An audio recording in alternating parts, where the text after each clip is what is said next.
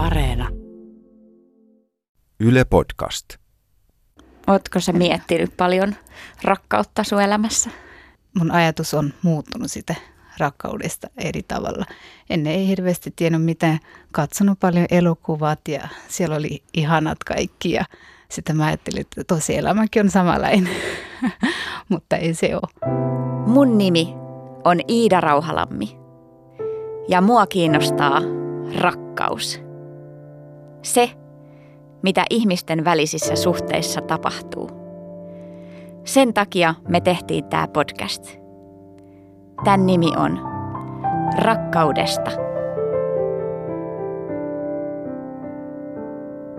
Minkälainen lapsi sä olit? Tosi rauhallinen ja miettin ai- aika paljon aina ihan lapsuudesta asti. Eli meidän ympäristössä asuu semmoisia ihmisiä, että mä aina, aina miettin, että miksi me ollaan vähän erilaisia kuin ne muut. Ja sitten kun meillä on hirveän iso maatila ja ne kaikki teki siellä töitä ja sitten meillä kotonakin ne palvelijat. Ja sitten mun isoäiti, hän ei antanut koskaan istua viereen niitä. Ja mä aina, aina kyllä ihan ihmettelin, että miksi. Mutta mun isä oli ihan eri. Hän ei koskaan, hän oli ihan tavallinen mies niiden kanssakin. Ja mun isä on opiskellut niin paljon, oli lakimies ja se oli ensimmäinen sen kylän mies, joka opiskeli niin korkealla. Ja hän halusi aina, että minäkin ja hänen kaikki lapset opiskele. Ja siitä se lähti minullekin, että miksi vain me, että kaikkien pitää opiskella. Poille ei ollut mikään, ne aina pääsi koulutuksen ja Musta se tuntui ihan epäreilusta, että Vaan pojat vaan pääsi. pojat pääsi. Mm. Ja kukaan ei sano mitään. Innostuiko sä myös koulusta? Kyllä mä olin ihan hyvä opiskelemaan ja miettinyt mitään muuta kuin se opiskelu koko ajan. Ja sitten me ihan vapaaehtoisesti, mä olin ihan 13, 12-13 vuotta vanha, kun me opettiin niitä lapsia siellä kotonakin. Niitä, jotka oli alempaa kastia. Alempaa kastia, Mm. joka palveli meille niiden lapsia.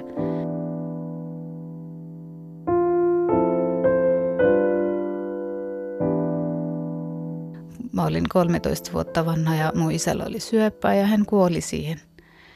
Ja silloin tuli semmoinen, että mun ne sedat, ne sama kuin muut tytöt, kun ne menee naimisiin, ne halusi, että minä ja mun siskokin menisi naimisiin. Että Sä olit 13. Mä olin 13. Eli ne ei, ei halua se heti mennä Mm. mm. naimisiin, että ei nyt opiskella, että nyt opetellaan ne laittamaan ruokaa ja Mm. kotona ollaan. Ja sitten, sitten kun ollaan 15 tai 17, mennään naimisiin. No mitä sä teit sitten? No hirveän paljon kyllä itkinkin, eli en halua olla kotona, haluan opiskella. Sitten ne sanoi, mi- millä tavalla meillä ei ole koulu tässä lähellä.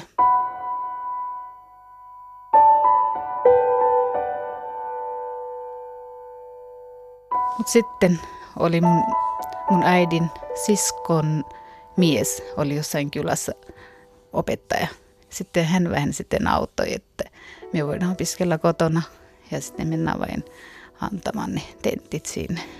Sulla oli tosi vahva Sulla- tahto. tosi vahva kyllä, jos nytkin mä mietin, että miksi mä olin niin hullu siihen, siihen opiskelun perässä. Oliko sulla ikinä mitään sellaista, haaveilitko rakastumisesta tai avioliitosta tai mistään?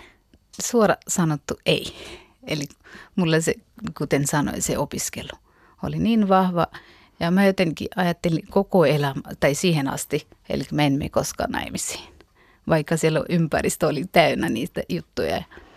Ja Yritettiinkö sulle jotain aina välillä? Kyllä, melkein 8 tai 10 oli semmoisia, tuli tarjous. Semmoiset, semmoinen poika ja siinä ja tänne, että paljon kuvia nytkin löytyi kotolta. Mutta sä aina kieltäydyit. Ja, mä en, o, koskaan ei tullut mieleen, että me menen naimisiin, Mm. mm. että ei, koskaan ei sopinut ne. Ja sitten ei, ei, ei. Mm. Jotenkin mä en ole koskaan koskenut tai puhunut kenenkään vieras pojan kanssa. Ja siksi mä lopetinkin toi yliopistokin sen takia, kun ne aina tuli vain seisomaan edessä ja se kaupunkielämä oli vähän eri kuin toi kylän elämä. Mm. Ja Jossain vaiheessa sulle näytettiin jotain kuvaa, mikä sitten teki kuitenkin vaikutuksen. Kyllä. Hänen sisko oli minun tädin miehen veljen vaimo. Eka kerta kun näin hänen kuva, olin ihan herellä koko yön ja miettin. Ja silloin tuli semmoinen elokuva juttuja mieleen. Silloin tuli semmoista rakkaus olisi, millainen se rakkaus olisi ja miten mä haluaisin olla hänen kanssa ja miten mä haluaisin, että hän olisi minun kanssa ja miten mä puhun mm. hänen kanssa. Ja kaikki semmoista tuli kyllä silloin. Mikä siinä kuvassa oli? Toi kuulostaa ihanalta, ihan niin kuin sanot, niin elokuvalta. No, mä itsekin tajunnut, että mikä siinä oli. Kyllä se oli ihan elokuva. Anteeksi, kun kuva. Niin. Ja mä vain katsoin se kuvan ja se oli ihan, se näytti ihan kuin olisi elävä minun edessä se ihminen, kenen kuva se on. Minun miehen. Mm. Eli se oli ihan, mm. olisi, hän olisi ihan puhunut minun kanssa. Se oli ihan eri. Ko, no miten, rupesiko sinua sitten jännittämään se kohtaaminen, kun sä olit nähnyt kuvan ja luonut tietenkin mielikuvan, että minkälainen tämä mies on? Joo, se jotenkin vaikutti tosi rehelliseltä kaikki mm. ne jutut, mikä se hänen sisko kertoi. Ja sitten mä aina luottin sen mun tädin ja hänen miehen. Ja ne ovat nähnyt häntä ennen ja ne sanoivat, että se on tosi kiva mies ja kaikki on hyvin. Ja, ja hän on ollut tässä jo naimisissa Suomessa ja hänellä oli kaksi lasta. Ja, mutta hän on ollut eros melkein neljä vuotta silloin, kun me tavattiin. Ja no miltä se kuulosti, että hänellä oli jo kaksi lasta? No sieltäkin oli, yksi juttu tuli mun mieleen, ei kukaan muu varmaan ajattelu. Eli mun äidin veli, hänen vaimo kuoli ja sitten hän meni uudestaan naimisiin ja hän rakasti niin paljon se, se toi nainen, hänen vaimoa. Ja mulla aina tuli hän mieleen, että kun mä oon toinen, hän rakastaa mua enemmän. No tekee mieli kysyä, että kun tämä on tämmöinen järjestetty avioliitto, Joo. niin miltä se tuntuu, kun sä et tiedä, että rakastuuko vai et? Me olimme näin siellä kaikki tytöt. Meillä ei ollut sille, että pitää rakastettua ennen. Mm. Eli ei ollut koskaan semmoista, että kaikki ei ole ajattelu. Se ajatusmaailma ei mennyt siihen asti, kun ei kukaan mennyt. Mm. Eli kaikki tiesimme, että nyt ne järjestää ja meidän pitää mennä naimisiin. Mutta onneksi mä pääsin itse sitten katsomaan. Niin, no kerro siitä. Joo, eli se naimisin, kun hän oli tässä Suomessa naimisissa ja kaksi lasta, ei se vaikuttanut minua, mutta mm. se vaikutti mun perhe. Eli ne sanoi kaikki ei. Mm. Eli oli ihan suora sille, että ei, ei kelpaa. Ja mulle jotenkin oli, että se on se mies, joka mä haluan ja mä menen naimisiin, vaikka mä en niille sanonut mitään. Mutta sitten mun toi, sitten mä sanoin niille, että mä menen itse katsomaan mm. ja minä päätän. Jos on hyvä, kaikki hyvin. Jos ei ole hyvä, silti minä kyllä pärjään. Sitten ne sanoo, hyvä, se on sinun päätös, mene vaan katsomaan. Sitten sä menit sinne paikkaan, missä hän, hänen kotipaikkaa hänen Intiassa. Kotipaikka Intiassa, se on Dehlistä noin kolme tuntia. Joo, mä menin hänen kotiin katsomaan hänet ja sitten mikä mä katsoin? Mä katsoin hänen varpaan. Meillä oli semmoinen tuntiaika. Tunti oli varattu joo, aikaa. Kyllä mm. sille melkein tunti joo. Hän vain puhui ja puhui puhui ja mä katsoin vain hänen varpaat. se, oli, se oli meidän tapaus. Miksi? Eikö sä uskaltanut katsoa niin, kasvoja? Kyllä, niin. niin, kyllä. No millaiset ne oli ne varpaat? Ne oli ihan puhdas. ne oli ihan puhdas. No miltä se tuntuu se ajatus lähtee kauas Suomeen? Silloin kun meidän se minun perheen toi tilanne ei ollut niin hyvä silloin, kun mä olin menossa naimisiin. Mä en hirveästi ajattellut, että mä menen nyt ulkomailla ja näin ja näin. Ei hirveästi tullut mieleen sille. Ja se tapahtui niin nopeasti. Eli 15 päivä ennen naimisiin meno, mä menin katsomaan hänet vaan ensimmäinen tammikuu vuonna 2006 menimme naimisiin. Oliko isot juhlat? Ei hirveän isot. Mä en mm. kyllä tykkää niistä mm. hirveästi, mutta oli jonkun verran mä olin ties opiskelemassa, mulla oli se yliopiston viimeinen vuosi vielä suorittamatta. Mm. Ja sitten mä sainkin viisumia, mutta mä sitten odottiin, että mä suoritan sen bachelor degree siellä. No mitäs sinä aikana tapahtui? Lähtikö sun mies Suomeen? Kyllä, hän tuli Suomeen ja siellä oli vain mun piano-oppi ja se oli niin erilainen vaihe mun elämää. Niin sä asuit siellä uusien appivanhempien luona sitten naimisiin menon jälkeen. Kyllä. Joo.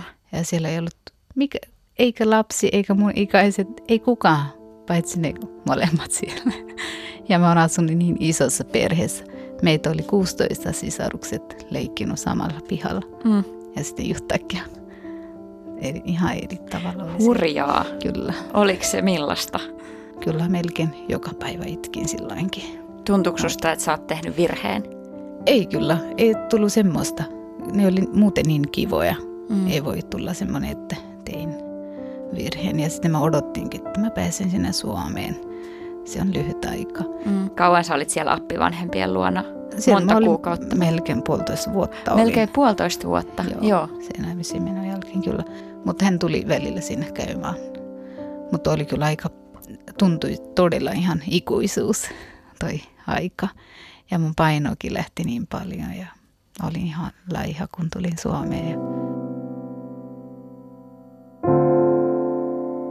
Mä en hirveästi mitään miettinyt, oli ihan silleen, että mä pääsen katsomaan mun miehen. Se oli ihana, semmoinen, että jes, nyt mä pääsen hänen luokse.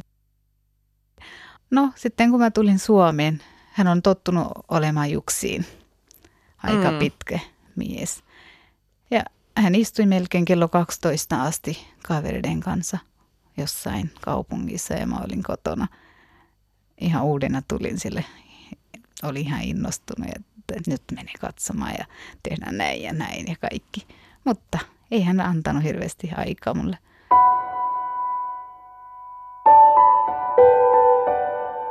No mitä, oliko se sitten pettymys sulle tulla Suomeen, kun sun miehellä olikin oma elämä? Kyllä oli vähän, silloin oli mulle vähän, että teinkö virheen. Mm. Silloin mulle vähän tuli, että mikä nyt. Ja mä olin semmoinen ujo tyttö, ole koskaan kenenkään poikien kanssa puhunut. Ja hän oli ihan, hän on nä- nähnyt koko elämän, hänellä oli ihan on ollut naimisissa, oli lapsia, ihan kaikki on nähnyt. Mutta mulla oli kaikki uusi, mutta hän ei sitä ymmärtänyt. Mutta taas se opiskelujuttu, himo mulla oli edelleen. Mm. Onneksi mä sain heti se kielikurssi, kun mä olin melkein kolme kuukautta Suomessa vuoden. Ja mä heti tulin raskaaksikin, kun mä tulin Suomeen. Ja mä pääsin vain viisi kuukautta opiskelemaan ja sitten olin kotona äitiyslomalla. Ja sen jälkeen välillä oli vähän aikaa, meni vähän harjoittelemaan, kieliharjoittelemaan sinne päiväkotiin. Tuli toinen lapsi ja sen jälkeen meni opiskelemaan lähihoitajaksi. Eli en ole istunut sitten odottamaan miehiä, Niin. miestä kotona opiskelemaan. Mutta oliko sä vihanen sun miehelle sit siitä, että sä olit vaikka raskaanakin ollessa, niin hän ei ehtinyt sit olla siinä mukana? Kyllä me aina yritin ymmärtää hänet, aina, Mm. eli nyt voi olla se syy. Eli aina positiivisella tavalla yritin, mutta ei ne asiat mennyt sitten, mun vain piti ymmärtää Mm. nytkin. Sille, Mm. että kyllä meni meille ihan hyvin, sillä ei ollut mitään, mutta se aika kyllä on niin tärkeä, jos Mm. mikä tahansa suhde. Eli meillä ei ollut semmoinen aika, mutta muuten kyllä hän ei mulle miten sanonut, että ei saisi tehdä mitään tai miksi se toimi tällä tavalla. Ihan vapaasti tein kaikkea ja kyllä hän kannustikin, jos mä tein jotain.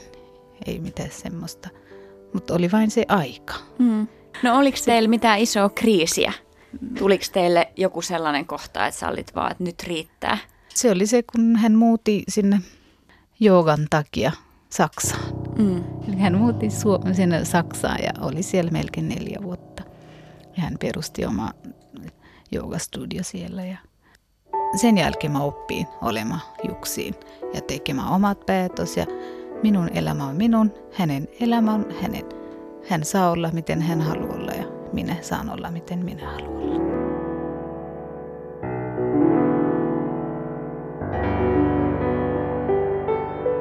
No mikä Ja- tilanne on nyt? Nyt on se tilanne, että hän elää omaa elämää ja minä oma. Ihan iloisia olla, vaikka ollaan eri paikoissa asumme. Ja ei haluta, ei hän halua minusta mitään, ei minä halua hänestä mitään. Eli lapset ovat meille ihan kivat ja kun hän tulee, me ollaan ihan ihan kuin hyvät kaverit, mm. paras kaverit sanotaan. Ja sitten kun hän menee, hän menee. Eli en mä jää kaipaamaan hänet paljon nyt. Mm. Et sä olet tyytyväinen nyt. tyytyväinen, kyllä. Melkein kaikki naiset, kun menee naimisiin, aina kiintialaiset ovat semmoisia, että se on minun elämä. Mm. Ei se mies on minun elämä. Mutta ei se ole. Meillä, meillä on oma elämä, meillä on kaikilla oma elämä. Ja sitä mä nyt tajusin. Sitten, ja sitten sanotaan Intiassa, eli mies on semmoinen Jumala. Mutta kyllä, ennen kyllä mäkin ajattelin, joo nyt se on minun Jumala. se, kenen kuva mä katsoin ja se puhuu minun kanssa ja se on minun Jumala. Mutta se muuttui se koko juttu, että ei olekaan. Niin. Jumala on ihan eri kun se, se on ihan tavallinen mies. Kyllä. Ohjelma, jota kuuntelit, on nimeltään Rakkaudesta. Tässä jaksossa äänessä kanssani oli Bala. Tämän on suunnitellut minä, Iida Rauhalammi ja Anna Karhunen. Musiikit teki Juho Taavitsainen. Äänisuunnittelun Joonatan Kotila. Ja tämän on tuottanut Sampo Mäkelä.